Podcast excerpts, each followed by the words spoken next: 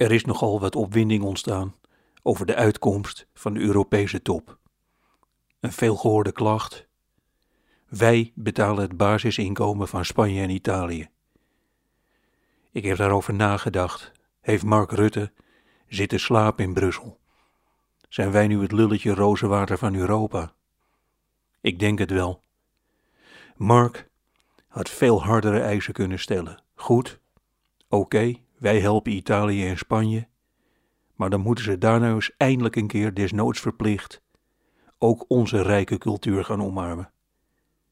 Anders gezegd, je kunt als Italiaan wel een leven lang op een gele scooter in een roze polo naar je moeder rijden, om daar boven een bord gekookt deeg te gaan zitten janken om de smaak van gepureerde tomaten, maar voor wat hoort wat. Ik denk dat wij onze rijke culinaire traditie het zuiden van Europa in hadden kunnen moffelen. Oké, goed, jullie krijgen onze miljarden en dan werken wij graag nog een paar jaartjes langer door, maar dan gaan we verdomme wel ons eten prakken. Dat had Rutte kunnen afdwingen. Italianen die voortaan hun pasta anderhalf uur moeten koken. Niks pasta met een beet. Nee, we doen het gewoon op z'n Hollands. Net zo lang koken tot het eten verandert in ochtendurine. Voor al dat geld denk ik dat wij daar een afspraak over hadden kunnen maken. Goed, oké.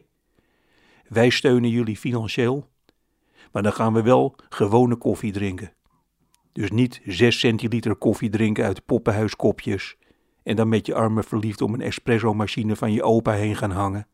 Nee, gewoon koffie drinken zoals wij dat in Nederland doen, uit een machine die voor de vorm het geluid maakt van een ijzeren long over een landweg.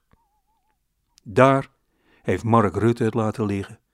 Hij had juist nu ons Nederlands cultuurgoed keihard kunnen laten penetreren in landen die het niet zo nauw nemen met onze trots. Had dat op papier laten zetten. Oké, goed, 4 miljard voor een Spaans vissersdorpje waar ze iedere dag van ons geld een groot feest vieren omdat Paco Dinges vijf sardines heeft gevangen. Maar dat gaan we dan wel voortaan in Friese truien doen. Zo zou het moeten zijn. Je geeft iets en daar wil je dan wat voor terug. Prima, als jullie paella willen eten. Maar daar gaan we voortaan dan wel gecontroleerd door Brussel een paar liter erwtensoep doorheen roeren. Daar moet het uiteindelijk naartoe. Dat er in de zuidelijke landen wat respect ontstaat voor wat wij in Nederland lekker vinden. Erten en varken bij elkaar in een pan mieteren en dat daarna samen met roggebrood naar binnen zuigen.